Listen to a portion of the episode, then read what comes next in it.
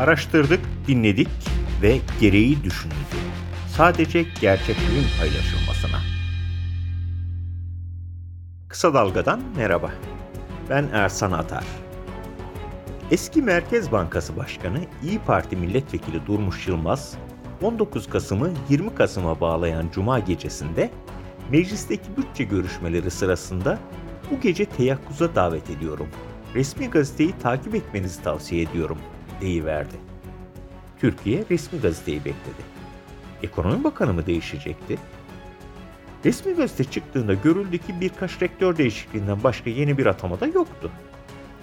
Aslında o resmi gazetede öyle bir şey vardı ki çoğu insan hükümet revizyonu aramaktan o detayı fark edemedi.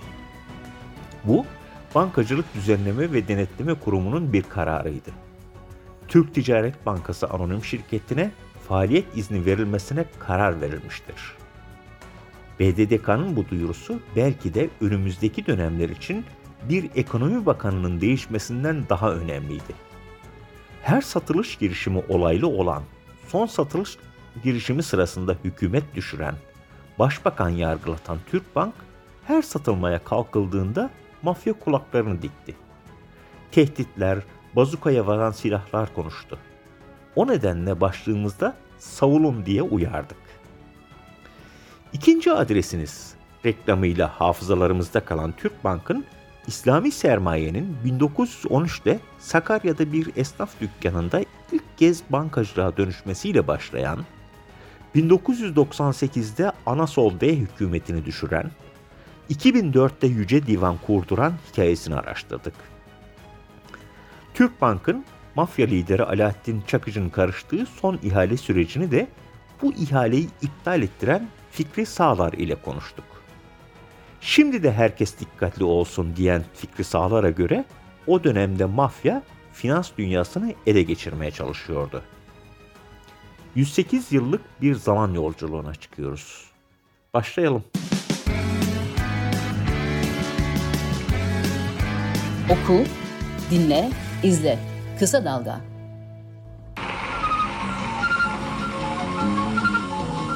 Şimdi de karşınızda reklamlar. 76 yıllık birikimi çağdaş bir anlayışla yorumlayan banka Türk Bank 76. yılında. Vatan satına yaygın 409 şubesi, 8 bin uzman personeli ve Avrupa'daki temsilcilikleriyle büyük ve güçlü banka Türk Bank 76. yılında. Akılcı ve tutarlı yönetimiyle istikrarlı, sağlam banka Türk Bank 76. yılında. Türk Ticaret Bankası, Türk Bank, ikinci adresiniz. Z kuşağı bu reklam anonslarını hiç duymadı. Cep telefonlarının da tuşlu hallerini ancak internette nostalji sörfü yaparken gördü. İşte o zamanlar cep telefonları daha böyle akıllı değildi. Tuşluydu ve daha büyüktü. Neden mi telefonla başladık? Durun sakin, acele yok. Bu telefon meselesi Z kuşağı doğduğu sıralarda hükümet düşürdü. O zamanlar İstanbul'da bir müteahhit vardı. Büyük işler yapardı. 25 Mayıs 1998'de bu müteahhitin telefonu çaldı. Abi merhaba nasılsın? Sağ ol canım iyiyim. Haldır küldür çalışıyoruz. Şu ana kadar 10 kişi dosya aldı. Bu 10 kişi Türkiye'nin ilk 10 büyüğüdür. İsim verebilir misin abi? Müteahhit Korkmaz Yiğit'ti. Abi diyen de Alaaddin Çakıcı. Mafya lideri. Evet evet bilirsiniz. Şimdi bu aralarda MHP Genel Başkanı Devlet Bahçeli'yi ziyaret eden dava arkadaşımdır dediği Çakıcı. Çakıcı o zamanlarda yurt dışındaydı. Kaçaktı. Hani şimdi Sedat Peker gibi düşünün. Korkmaz Yiğit de Çakıcı'nın konuşması da bir banka iş ihalesi içindi. Birazdan hikayesini anlatacağımız Türkiye'nin ilk özel bankası olan Türk Ticaret Bankası'nın ihalesi için. Hikayemizin kahramanı Korkmaz Yiğit bu bankaya talipti. Konuşma yukarıdaki hal hatırdan sonra asıl meseleye geliyordu ve o sırada aranan Çakıcı müteahhit Yiğit'e sonuna kadar seninleyim diyordu. Ve ihaleye kim girerse girsin pişman olacağın garantisini veriyordu. İş adamları canını seviyorsa bu bankaya kimse girmesin diyordu. 108 yıllık bu banka hikayemizde sadece mafya lideriyle müteahhit yok. Öyle olsa hikaye sıradan olabilirdi. Osmanlı dönemi var, Kurtuluş Savaşı var, Cumhuriyet'in ilk yılları var. Son dönemde başbakanlıktaki görüşmeler, uçaktaki pazarlıklar, meclisteki soruşturmalar, Yüce Divan'daki yargılamalar, siyasetteki aklamalar var. 1913'ten başlayalım. Biraz eskiden başlayacağız ama emin olun sıkılmayacaksınız. Osmanlı'nın son yıllarıydı. Gayrimüslim sermayeye güçlenmiş, yerli ve müslim sermaye nakit sıkıntısı çeker olmuştu. Yabancıların kurdukları bankalar yerli sermayeye kredi vermiyor, bu eşrafta ihtiyaç duydukları nakit parayı yüksek faizle gayrimüslim ticaret erbabından alıyordu. Yani tefecilerden. Tacirler her yerde bu sıkıntıya çare arıyordu. Sakarya'nın önde gelen esnafından Sipahizade Hamit, çarşının önde gelenlerine dükkanında durumu açtı. İktisadi güçlerimizi birleştirip bir banka teşkil etmeliyiz. Bu ilginç fikir eşrafta kabul gördü. Bu bankaya esnaf 27'şer kuruş verecek, toplanan para da belirli güvenceler karşılığında ihtiyacı olan esnafa kredi olarak verilecekti. Şehrin önde gelen tacirleri ön ayak oldular. Hacı Adem Beyzade İbrahim, Şumlulu Hacı Mehmet, Hilmi Efendi, Sipahizade Hamit, Diyarbakırlızade İbrahim Efendi, Numan Beyzade Hacı Numan Bey, Hacı Ali Fevzizade Hacı Rıza Efendi, Hacı Hafızzade Mehmet Ziyaeddin Efendi, Hafız Azade Bekir Efendi ve diğerleri. 13 tacir. Bu 13 esnaf 13 Ocak 1913'te kendi aralarında bir mukavele imzaladılar ve bankayı kurdular. Bankanın adı da Hacı Adem Beyzade İbrahim, Sipahizade Hamit ve şürekası Adapazarı İslam Ticaret Bankası oldu. 100 yıl sonra uğruna kan dökülen mafya liderlerinin, iş adamlarının kimyalarını bozduğu, başbakanın, bakanın yargılandığı Türk Bank. Şumlulu Hacı Mehmet Efendi bankanın müdürü oldu. Diyarbakırlızade İbrahim Efendi de veznedar tayin edildi. Banka 9 Mart 1913'te fiilen faaliyete geçti. Sermayesi 13.629 Osmanlı lirasıydı. 1919 yılına gelindiğinde sermayeye 74.545 Osmanlı lirası oldu. Banka kurumsallaşıyordu ve adı da buna paralel olarak daha kurumsal bir isim oluyordu. Ada Pazarı İslam Ticaret Bankası Osmanlı Anonim Şirketi. Bankanın artık idare meclisleri toplanıyor, raporlar hazırlanıyordu. O raporlardan birinde de ismindeki İslam kelimesinin varlığı şöyle anlatılıyordu. 1913 senesinde Hristiyanların teşkil ettiği Adapazarı Bankası'ndan tefrik için bankamız unvanına İslam sıfatı ithal edilmiştir. İşgal yıllarıydı ve Adapazarı 11. Yunan tümenli tarafından işgal edilmişti. Banka merkezini bu sırada güvenli bölge Eskişehir'e taşıdı. Adapazarı'nın kurtuluşundan sonra yeniden Adapazarı'na döndü. Ankara'da Cumhuriyet ilan edildi. Bankada ismini 15 Mayıs 1924'te değiştirdi. Daha doğrusu isminden Osmanlı kelimesini çıkardı, yerine Türk kelimesini koydu. Adı da Adapazarı İslam Ticaret Bankası Türk Anonim Şirketi oldu. Halifelik bu İslam değişikliğinden bir buçuk ay kadar önce kaldırılmıştı ama İslam kelimesi kalmıştı. Bankanın 1926'da toplanan idare meclisi bu kez İslam kelimesini de kaldırdı. Gerekçesi kamuoyuna şöyle ilan ediliyordu. Ruznameden anlaşılacağı veçiyle maksadımız 1913 senesinde Hristiyanların teşkil ettiği Adapazarı Bankası'ndan tefrik için bankamız unvanına konulan İslam sıfatına lüzum kalmadığından İslam kelimesinin Necip milletimize izafeten Türk kelimesiyle tebdili ve şirket unvanının Adapazarı Türk Ticaret Bankası anonim şirketine dönüştürülmesi kabildir. Bankanın sermayesi artıyordu. Önce 500 bin, sonra 1 milyon lira oldu. 1934 yılına gelindiğinde de Ankara'ya taşındı ve sermaye 2 milyon 200 bin liraya çıkarıldı. Gerekli sermaye artışı için hisse senetlerinin 1 milyon 200 bin liralık kısmı Maliye Bakanlığı ve devlet bankalarınca alınacaktı. Yani birazdan mafyanın aracılığıyla bir müteahhite verilmeye çalışılan bankaya halkın parası doğrudan dahil oluyordu artık. Uzatmayalım, banka 1937'de Türk Ticaret Bankası anonim şirketi oldu. Son adını aldı. 1952'de de İstanbul'a taşındı. Eski Türk filmlerinde gördüğünüz Eminönü'ndeki üst geçit de İstanbul'daki ilk eserlerindendi. Film demişken filmi biraz hızlı saralım ve 46 yıl sonra diye bir alt yazıyla 1998 yılına gidelim. Asıl hikaye başlıyor. Kulağınız bizde olsun.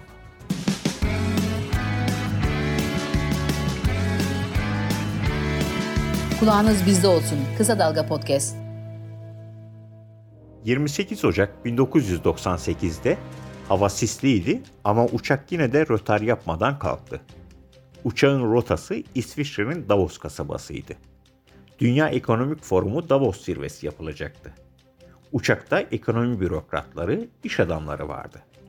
Bürokratların başında da dönemin Merkez Bankası Başkanı Gazi Erçel bulunuyordu.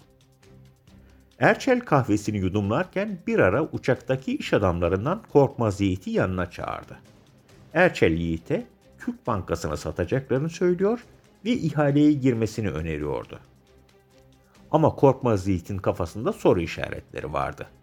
Ne de olsa banka için daha önce iki kez ihaleye çıkılmış, birinde borsacı Adil Öngen Çakıcı tarafından vurdurulmuş, ölümden dönmüştü. Ama bir taraftan da vaat edilen bir bankadan daha fazlasıydı. Korkmaz Yiğit banka ihalesini alırsa medyada da patron olacaktı. Zaten amaç da buydu. Fena da teklif değildi. Davos'a gidildi, gelindi ama Korkmaz Yiğit'in kafasında hep Türk Bank ihalesi vardı. Böyle düşünceli olduğu bir günde kendisini Güneş Taner çağırdı. Dönemin hazineden sorumlu devlet bakanı. Güneş Taner de aynı Gazi Erçel gibi Türk Bank ihalesiyle ilgilenmen uygun ve senin yararına olur diyordu. Bu iş Yiğit'in kafasına daha yatmaya başladı. Öyle ya ülkenin Güneş Taner gibi güçlü bir bakanı tavsiye ediyor ve cesaretlendiriyordu. Piyasadaki söylentilerden anlaşılansa oydu ki Türk Ticaret Bankası ihalesinin vizesi Alaaddin Çakıcı'dan alınırdı. Buna bir hal çaresi bulunabilirdi. Korkmaz Yiğit Çakıcı'nın kendi yanında hareket edip etmeyeceğini kestirmek ve Çakıcı ile pazarlık yapmak için temasa geçti.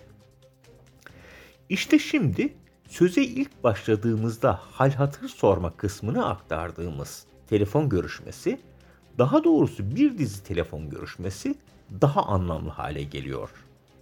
O nedenle bu konuşmaları biraz daha geniş özetleyerek aktaralım.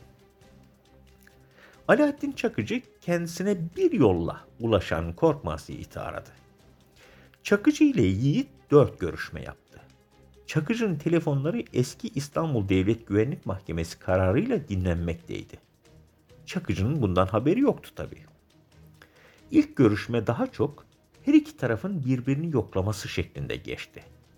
Çakıcı bir taraftan da işi almak istiyor, Korkmaz Yiğit'e güven veriyordu. Çakıcı'nın bu işteki yüzde beş payını birazdan anlatacağız. Korkmaz Yiğit daha teklif verilmesi aşamasında olan ihale sürecine ilişkin bilgi veriyor, 10 kadar ciddi talibin ihale dosyası aldığını söylüyor, Çakıcı kimlerin dosya aldığını soruyordu. Yiğit, Koç ve Sabancıların ilgilendiğini, Citibank'ın Hollandalı bir bankanın ihale dosyası aldığını anlatıyor ama yine de 4 Haziran'da teklifler verileceğini, o zaman isimlerin daha netleşeceğini anlatıyordu ve ekliyordu. Senin de konuya el atacağın zaman o zamandır diye düşünüyorum.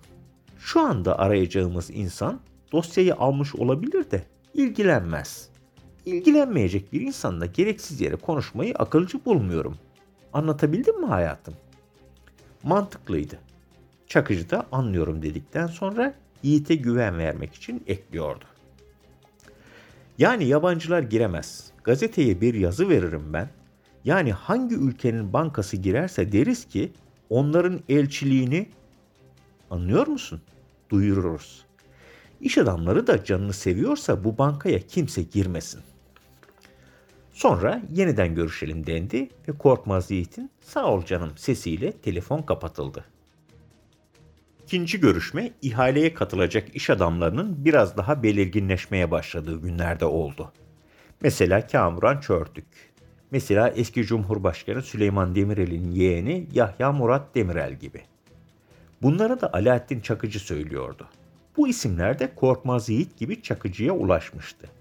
Yani Çakıcı alttan alta Korkmaz Yiğit'e herkes benimle görüşüyor, anahtar bende, doğru kişiyle görüşüyorsun mesajı da veriyordu.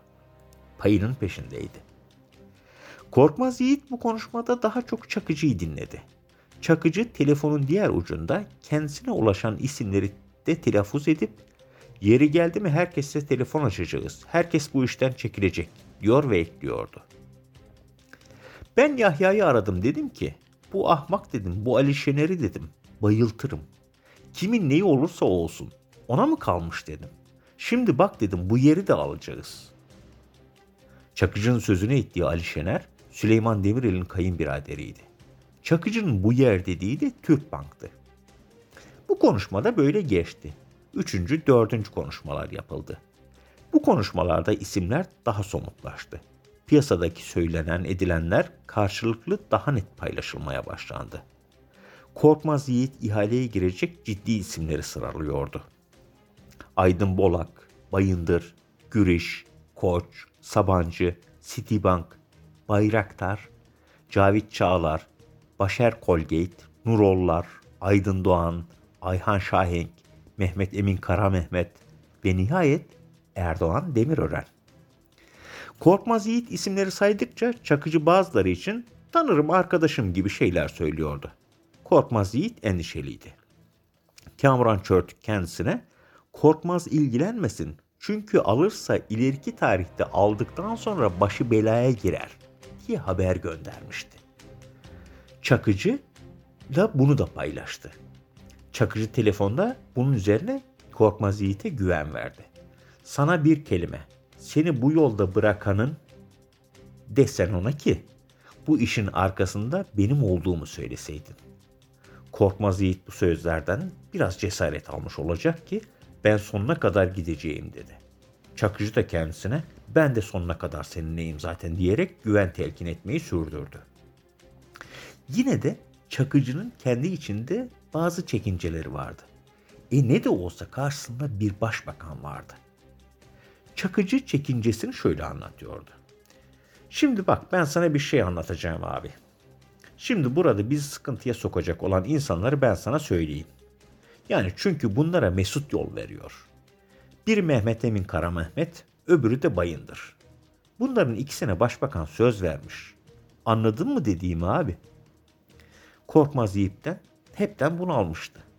Hı hı diyerek karşılık verdi ve Çakıcı'ya bu konuşmayı bugün burada bırakalım. Yarın yeni kanalda bir görüşelim olur mu dedi. Tamam oldu abicimden sonra telefon yine kapatıldı. Görünen oydu ki Çakıcı ihaleye katılacaklardan çoğu ile görüşüyor, nabız yokluyordu. Bir şekilde payını alacaktı. Bu payını alacaktı sözünü Mesut Yılmaz'ın ihaleye ihale iptal edildikten sonra katıldığı Arena programında anlattıklarından çıkarıyoruz. Meclis Soruşturma Komisyonu Yılmaz'ın Arena'da Uğur Dündar'a söylediklerini raporuna şöyle not etmişti. Başbakan Mesut Yılmaz Arena programında Alaaddin Çakıcı'nın Türk Bank ihalesindeki bu rolüne karşılık bu iş için ihaleyi kim alırsa, kim kazanırsa kazansın %5 pay almak üzere anlaştığını, Korkmaz Yiğit'ten de bunun bir kısmını peşin aldığını ayrıca belirtmiştir. Raporda böyle yazılıyordu.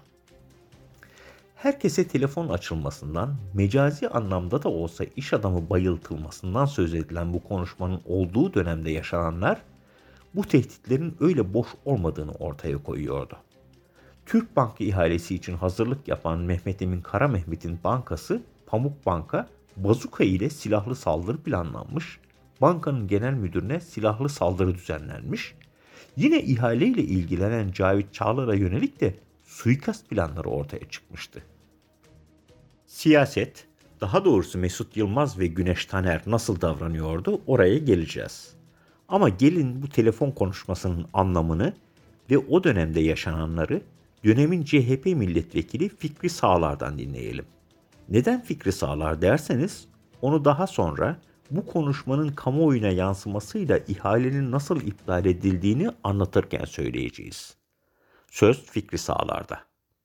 Türkiye'nin o günkü durumda e, mafya finans sektörünü ele geçirmeye e, çalışıyordu aslında iş adamlarıyla birlikte.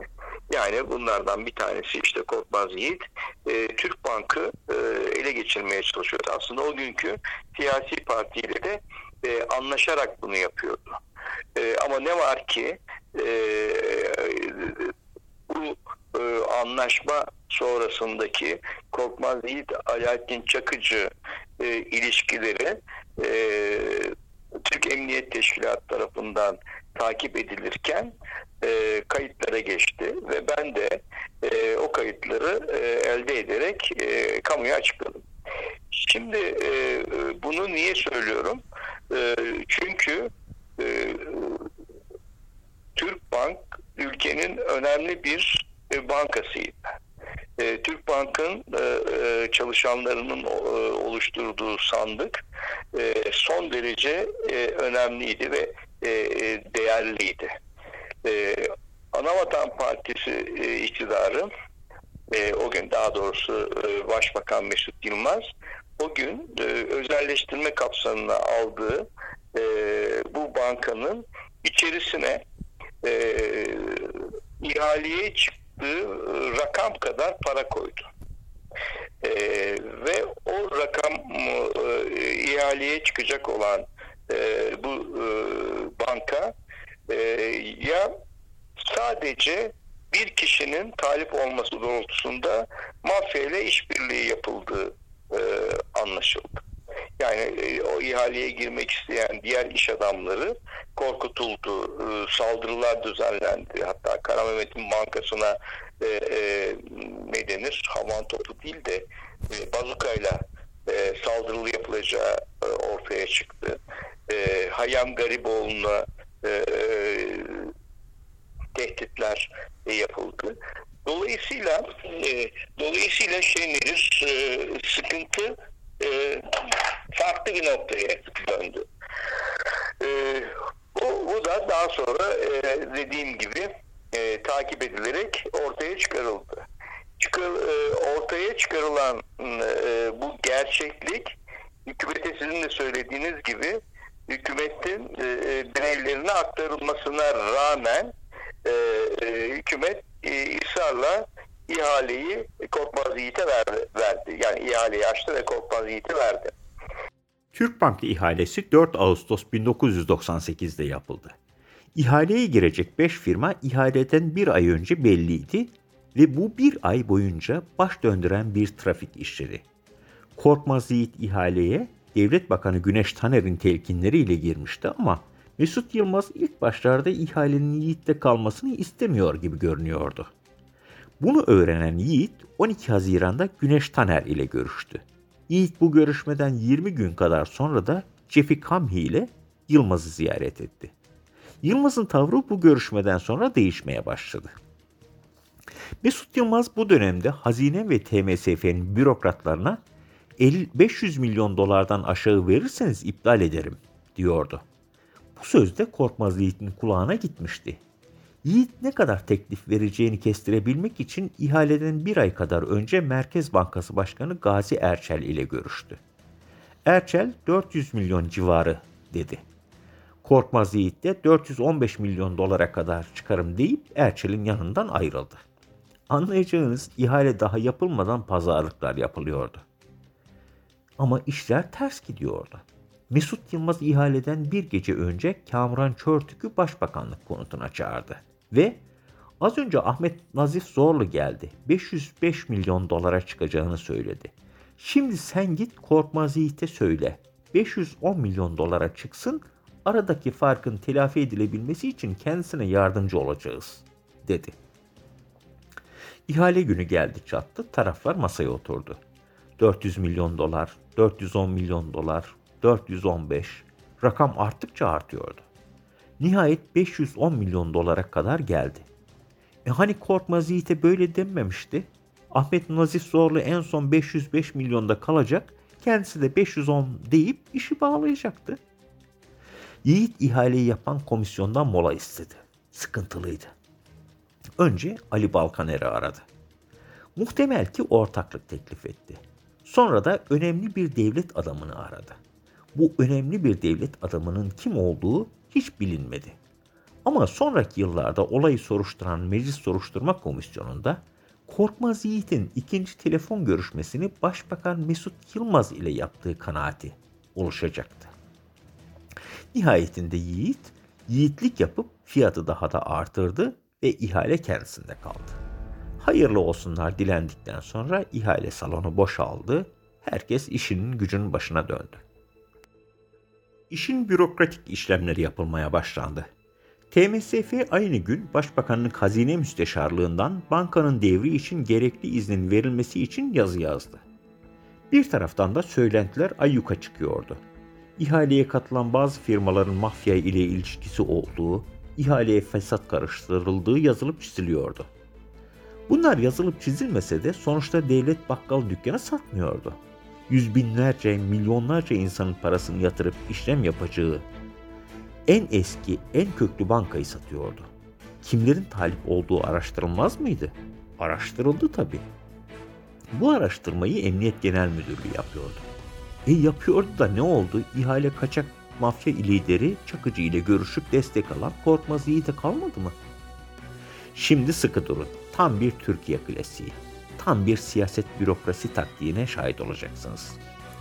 İhale bitti, el sıkışıldı, emniyetten TMSF'ye bu işlemlerden birkaç saat sonra bir yazı geldi. Yazıda halen yurt dışında bulunan ve aranan organize suç örgütü lideri ve elemanlarının ihaleye katılan diğer grupları baskı ve tehdide maruz bırakarak ihalenin korkmaz yiğit lehine sonuçlanması için bazı firma sahipleriyle yakın ilişki içine girdiklerine dair bilgilere ulaşılmıştır deniliyordu.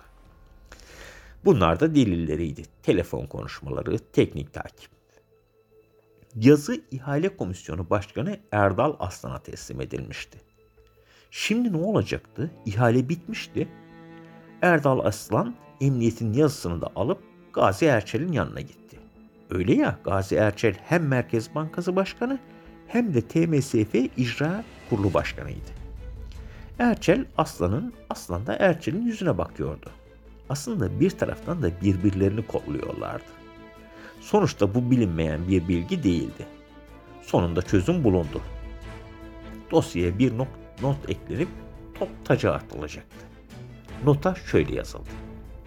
Yazı 4 Ağustos 1998'de saat 18'de alınmıştır. 24 Haziran 1998 tarihli yazımıza bu kadar geç ve ihale yapıldıktan sonra cevap verilmesi sonucu bu işlem yapılması şu anda mümkün değildir. Kaldı ki ilgili yazı Başbakanlığa da iletilmiştir. Yazı dosyaya konuldu. Sorumluluk atıldı. Hem sonuçta Emniyet Genel Müdürlüğü'nün yazısı Başbakanlığa da gönderilmişti. Sıkıntı yoktu.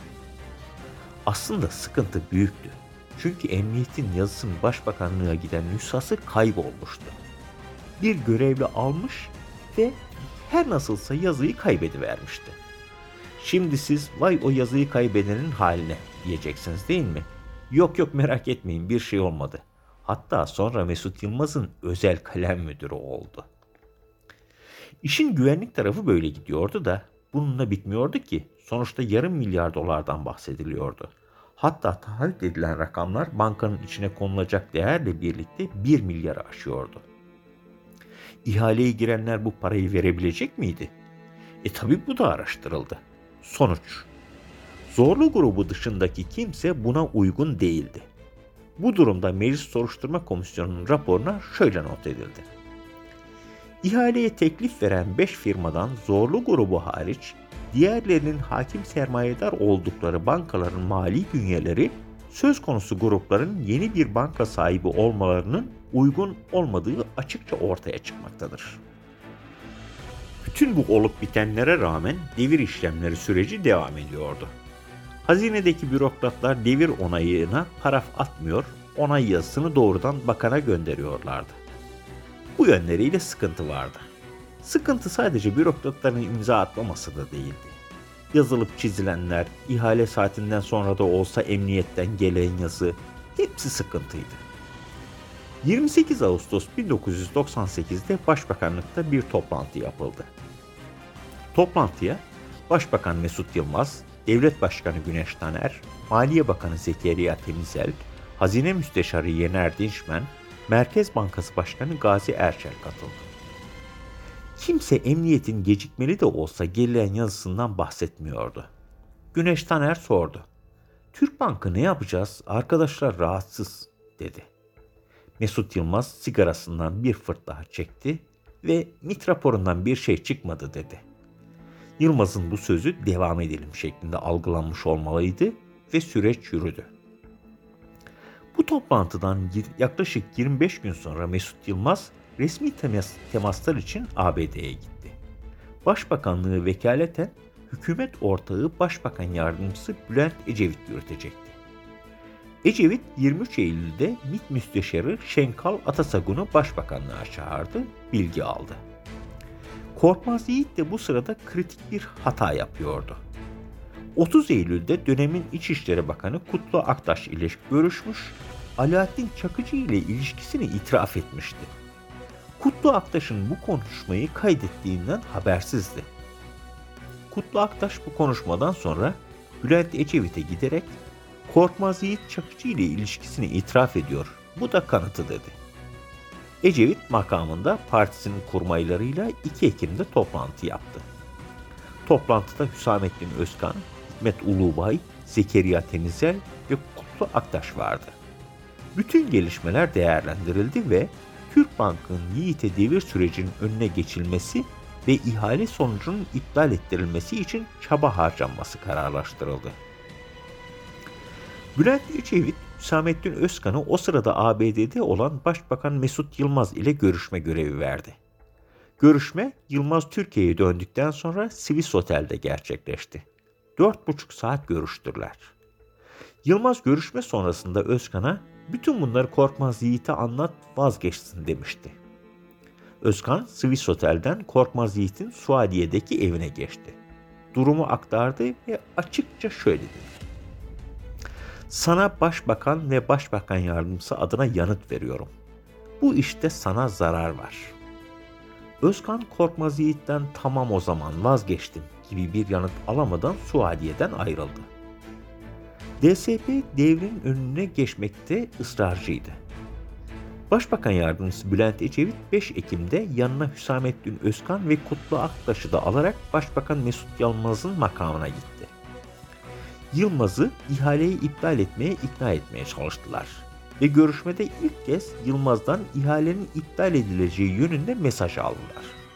Hatta Yılmaz Ecevit'e hatta Yılmaz Ecevit ve beraberindekiler daha makamındayken o günlerde ABD'de temaslarını sürdürmekte olan Devlet Bakanı Güneş Taner'i arayıp hisse devrini durdurun talimatı verdi. Bu aslında tam bir siyasi kurnazlıktı. Çünkü Yılmaz'ın aradığı Güneş Taner yurt dışında olduğu için Devlet Bakanlığı görevini resmi olarak Cavit Kavak yürütüyordu. Yani Güneş Taner ABD'deyken istese de Türkiye'ye dönüp Devlet Bakanlığı görevini resmen devre, devam etmeye başlamadan değil hissesiz devrini durdurmak bakanlığın tuvaletine kağıt alamaz, aldıramazdı. Bülent Ecevit ve beraberindekiler kafalarında iyi de Mesut Yılmaz niye görevi resmen yürütmekte olan Cavit Kavak'ı değil de yetkisiz olan Güneş Taner'i aradı. Kuşkusuyla Yılmaz'ın makamından ayrıldılar ama yine de umutluydular. Tam o günlerde yolsuzluklarla mücadele konusundaki kararlılığı bilinen İstanbul Milletvekili Fikri Sağlar'a posta yoluyla bir zarf geldi. Zarfın içinde bir kaset vardı. Sağlar kaseti dinlediğinde Çakıcı ile Yiğit'in bizim bu podcast'imizin ta başında aktardığımız konuşmaları çıktı. Fikri Sağlar konuşmayı gazeteci Tuncay Özkan'a dinletti. Özkan durumu o gece Başbakan Mesut Yılmaz'a aktardı. Hatta Özkan bu nedenle konuşmayı yayınlamak yerine Yılmaz'a anlattığı için de haklı olarak eleştirildi. Tuncay Özkan'ı dinleyen Mesut Yılmaz da Fikri Sağlar'ı arama gereği bile duymadı. Kendince doğru olduğunu düşündüğü başka bir şey yaptı. Emniyet Genel Müdürlüğü İstihbarat Daire Başkanı Sabri Uzun'u aradı ve band çözümünü istedi. Çözüm geldi, anlatılanlar doğruydu. Ama Yılmaz yine de somut bir adım atmadan bekledi. Fikri Sağlar süreci izliyor, bakalım adım atılacak diye bekliyordu. Sağlar, Türkbank ihalesinin iptali için somut bir adım atılmayınca 13 Ekim'de basın toplantısı yaptı. Ve Alaaddin Çakıcı Korkmaz Yiğit görüşmesini kamuoyuna duyurdu. Yılmaz, Sağlar'ın bu adımından sonra artık ardına sığınacak bir gerekçe de kalmayınca Devlet Başbakanı Güneş Taner'in imzası ile Türkbank'ın Korkmaz Yiğit'e satışı sonucu Yiğit'e yapılacak hisse devri iznini durdurdu. Fikri Sağlar, Türkbank'ın şimdiki satış sürecinin de iyi takip edilmesi gerektiğini belirterek o günleri şöyle özetliyor. Daha sonra kaset e, e, yayınlandıktan sonra e, e, rahmetli Ecevit e, çok önemli bir sözü vardır. Ben Ecevit'e ve e, meclis başkanına, e, diğer partilerin genel başkanlarına kaseti dinletmiştim. Çok önemli bir şey vardı. Finans sektörü mafyanın eline geçiyor idi. Geçiyor dedi. Evet. Aslında aslında Mesut Yılmaz da yaptığının farkında olduğu için biz olayın asıl yüzünü açıkladıktan sonra e, ve bir araştırma önergesi vererek mecliste bunun görüşülmesini talep etmemiz e, ve kaseti de Mesut Yılmaz'a teslim ettiğimiz anda Mesut Yılmaz Güneş Taner'i çağırarak ihalenin iptal edilmesi kararını verdi ve biz otururken de iptal edilme kararını bana verdiler. Ben de basına, e, kamuya açıkladım basının önünde iptal edildi. Yani o önemliydi. Daha sonra e, Korkmaz Yiğit'in açıklamaları sonrasında e, Mesut Yılmaz hükümeti düştü. Şimdi bu banka e, hala duruyor TMSF'nin elinde. E, geçenlerde evet. okudum e, bankanın ihale yeniden e, ihaleye çıkarılacağı e, duydum. E, şimdi ihale koşulları nedir? Ne yapacaklar? Sonunda kime verecekler? Bundan önceki TMSF'nin AKP yandaşlarına e, ellerindeki birçok malı peşkeş çektiği gibi bu bankada yeni bir e, AKP'li yandaşa mı verilecek? Bunları bilmiyorum. Bunları e, dikkatle izleyeceğiz. Kamuoyu da dikkatle izlemeli. Hüsamettin Özkan'ın e, Ecevit'e bu kaseti verdiğimiz sırada e, bu kasette aslında 9 dakikalıktır. Ben tamamını dinledim diyerek zaten o, o şeyi de yani o bizde olmayan e, istihbarat e, daire başkanlığının bizde olmadığı dediği konuşmayı da e, e, konuşmanın da bilgileri dahilinde olduğunu e, orada öğrendim. Niye? Çünkü bunlar dinlemeye başlamışlar. O gün hukuk var. E, e, dinleme e, yetkisini e, yargıdan almamışlar. Birinci birinci e, e evet. konuşma e, tamamen e, yargıdan izinsiz olarak e, kaydedilen bir konuşma. Onun için e, tamamını böyle görmeye çalışmışlar. Ama daha sonra e, hakim kararı almışlar ve diğer konuşmaları da hakim kararı doğrultusunda dinlemişler. E, yani orasını artık hükümet açıklamalı. İşte bundan dolayı Yüce Divan'a gidildi ama üzerinde çok fazla durulmadı. Aradan e, kaç sene geçti? Aşağı yukarı 20 sene sonra e, ya da işte 18 sene sonra Şimdi bu e, banka tekrar gündeme getiriliyor. Tekrar ediyorum. Banka TMSF tarafından nasıl satılacak bilemiyorum. Sadece bir haber var. E, TMSF satışa çıkarıyor diye.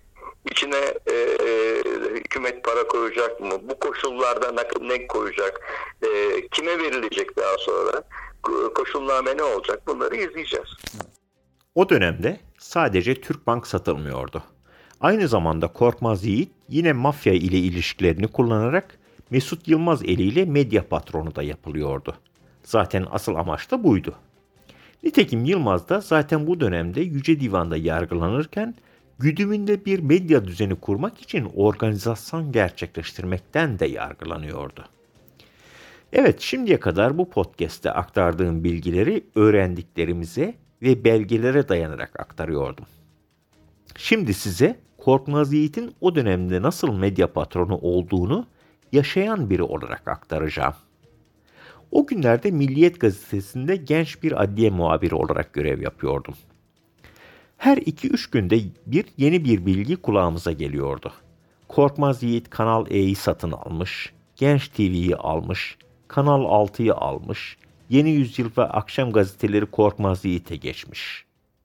Nihayet 1998 yılının Ekim ayının başlarında Korkmaz Yiğit milliyeti alıyormuş, almış gibi duyumlar geldi.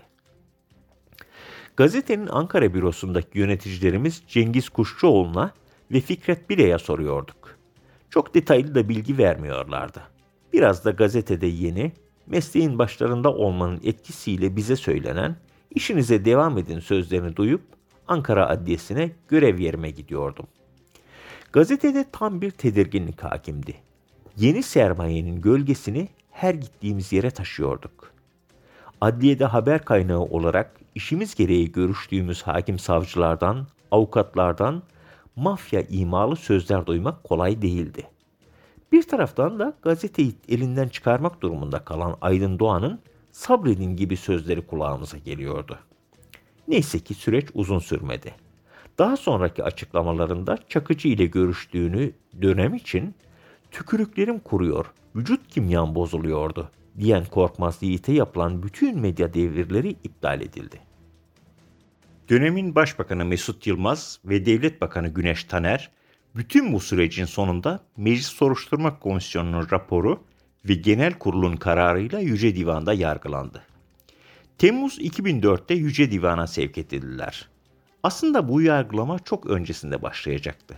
Süreç daha önce işleyecekti ama Yılmaz ve Çiller karşılıklı olarak birbirlerine aklamışlardı. ANAP, Tansu Çiller'in mal varlığı ile ilgili iddialar karşısında, DYP de Türkbank iddiaları karşısında birbirlerine arka çıktılar ve soruşturma önergelerine karşılıklı red oyu verdiler.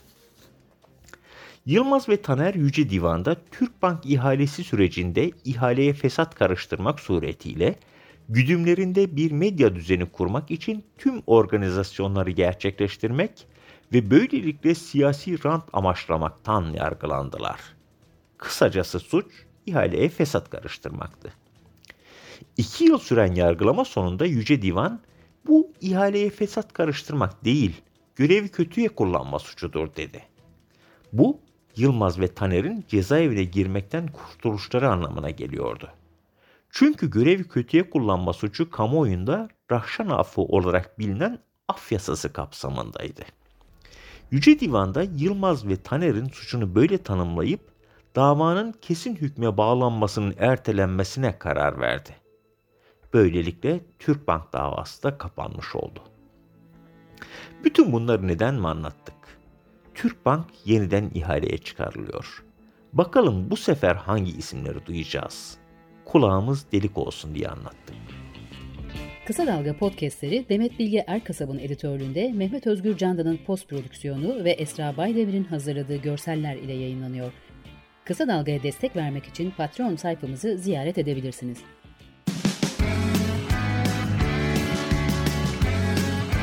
Oku, dinle, izle. Kısa Dalga